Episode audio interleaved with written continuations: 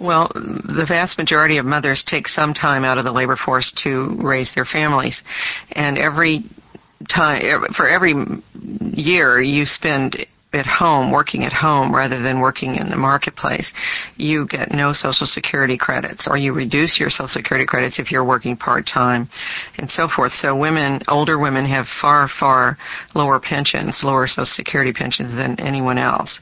Older mothers, I should say. Something I found very interesting in your book is uh, about the wage gap comparing mothers and childless women with men and women. Why don't you elaborate on that?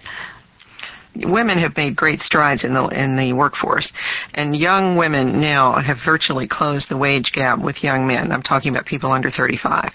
However, if a woman has no children, she has almost